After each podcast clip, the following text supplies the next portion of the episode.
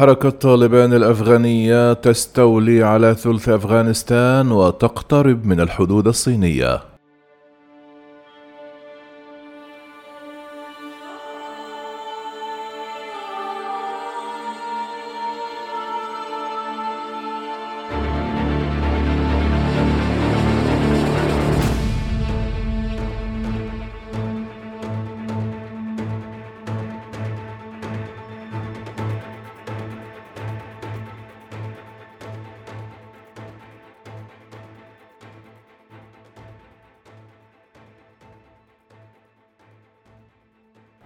بعد الاستيلاء على حوالي ثلث مناطق أفغانستان في هذا الصيف وصل الطالبان هذا الأسبوع إلى مقاطعة بدخشان الشمالية الشرقية إلى الحدود الجبلية مع منطقة شينجيانغ الصينية وذلك وفقا لصحيفة وول ستريت جورنال الأمريكية. بالنظر إلى العلاقات التاريخية لطالبان مع الجماعات المسلحة الإيغورية في تشونغيونغ المرتبطة بالقاعدة فإن هذا التقدم كان سيثير قلق بكين في الماضي لكن في هذه الأيام تبذل طالبان قصارى جهدها لتهدئة مخاوف الصين وهي حريصة على ضمان رضوخ بكين لحكمها. قال تشيانغ يونغ فانغ رئيس الأبحاث في معهد الاستراتيجية الوطنية بجامعة تسينغو في بكين. تريد طالبان إظهار حسن النية للصين إنهم يأملون أن تلعب الصين دورا أكثر أهمية خاصة بعد أن تسحب أمريكا قواتها.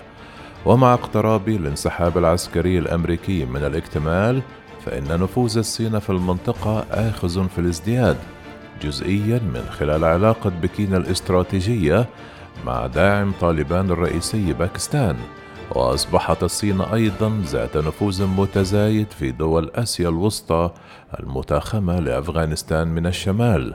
وإدراكا منها لمشاعر بكين فإن كل هذه الدول تبتعد منذ فترة طويلة عن إدانة الاعتقال الجماعي للمسلمين في تشيونغ يونغ وانتهاكات حقوق الإنسان الأخرى هناك. في حين أن حركة طالبان لم تلتزم الصمت حيال هذه القضية إلا أنها تحقق توازنا جيدا بين التزامها بالقضايا الإسلامية العالمية وإقناع بكين بأن حكومة طالبان في كابول لن تهدد استقرار الصين. قال مسؤول رفيع في حركة طالبان نحن نهتم باضطهاد المسلمين سواء في فلسطين أو ميانمار أو الصين ونهتم باضطهاد غير المسلمين في أي مكان في العالم. وأتابع ما لم نفعله هو التدخل في الشؤون الداخلية للصين. أشار مسؤول آخر وهو المتحدث باسم طالبان سهيل شاهين إلى أن الجماعة الإسلامية تعهدت في اتفاق الدوحة في فبراير من عام 2020 مع واشنطن بعدم السماح باستخدام أراضي البلاد ضد دول أخرى وعدم قبول أي لاجئين أو منفيين خارج إطار قانون الهجرة الدولي. تعود علاقات طالبان مع مسلح الإيغور خاصة حركة تركستان الشرقية الإسلامية وخليفتها الحزب الإسلامي التركستاني إلى الأيام التي كان فيها أسامة بن لادن متمركزا في أفغانستان حيث خطط لهجمات الحادي عشر من سبتمبر من عام 2001 وفي حين أن العديد من هؤلاء المقاتلين الأوغور انتقلوا إلى سوريا في السنوات الأخيرة قدر تقرير مجلس الأمن التابع للأمم المتحدة العام الماضي أن حوالي 500 من أعضاء الحركة ما زالوا في أفغانستان. معظمهم في منطقتي رغستان ووردوج في مقاطعة بدخشان وأزالت إدارة ترامب العام الماضي تصنيف الحركة من قائمة الإرهاب مما أثار غضب بكين. استخدمت الصين وجود الجماعات المتطرفة مثل الحزب الإسلامي التركستاني لتبرير حملتها القمعية في تشيونغيونغ بما في ذلك سجن أكثر من مليون مسلم فيما تسميه بمعسكرات التدريب المهني.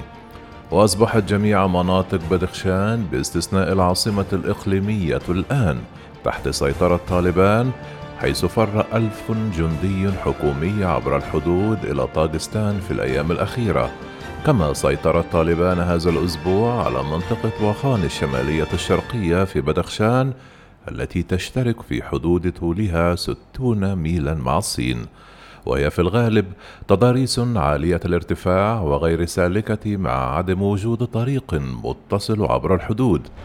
ومع ذلك فإن حدود المقاطعة سهلة الإختراق وعن طريق طاغستان هناك طريق مرور إلى تشانغ يونغ وهو أحد الأسباب التي دفعت الصين إلى نشر قوات في طاغستان في السنوات الأخيرة. وبينما تدعي بكين دعمها لحكومة الرئيس أشرف غني في كابول لطالما دعت بكين إلى انسحاب القوات الأمريكية من أفغانستان واستضافت وفود من طالبان مرارا وتكرارا. بما في ذلك زيارة عام 2019 لرئيس المكتب السياسي لطالبان الملا عبد الغني بردار. وفي وقت سابق من هذا العام عرضت الصين استضافة محادثات سلام بين الأفغان. قال ليوي الباحث في الأمن والسيطرة على التسلح في مركز الأبحاث التابع لوزارة أمن الدولة الصينية والمعاهد الصينية في الصين إن طالبان تعتقد أنها تستطيع تولي زمام الأمور مرة أخرى. ولذا فهي تريد بناء علاقات أكثر ودية مع جيرانها كما أنهم لا يريدون أن يروا أفغانستان أرضا خصبا للإرهاب الدولي. لا يتفق الجميع مع مثل هذه التقييمات المتفائلة قال روهان جونارتا خبير الإرهاب الدولي في جامعة نان يونغ التكنولوجية في سنغافورة إنه يتوقع أن تستأنف طالبان دعم مقاتلي الأجور خاصة الآن بعد أن يسعى العديد من هؤلاء المقاتلين للعودة إلى أفغانستان من سوريا. وأضاف جنارتا لقد كانت لديهم علاقة وثيقة للغاية ومع انسحاب القوات الأمريكية ستصبح طالبان على ما كانت عليه من قبل لأن أيديولوجية طالبان لم تتغير بشكل كبير. ستظهر أفغانستان مرة أخرى على أنها ديزني لاند الإرهابية حيث ستبني كل هذه الجماعات الإرهابية الأجنبية وجودا هائلا.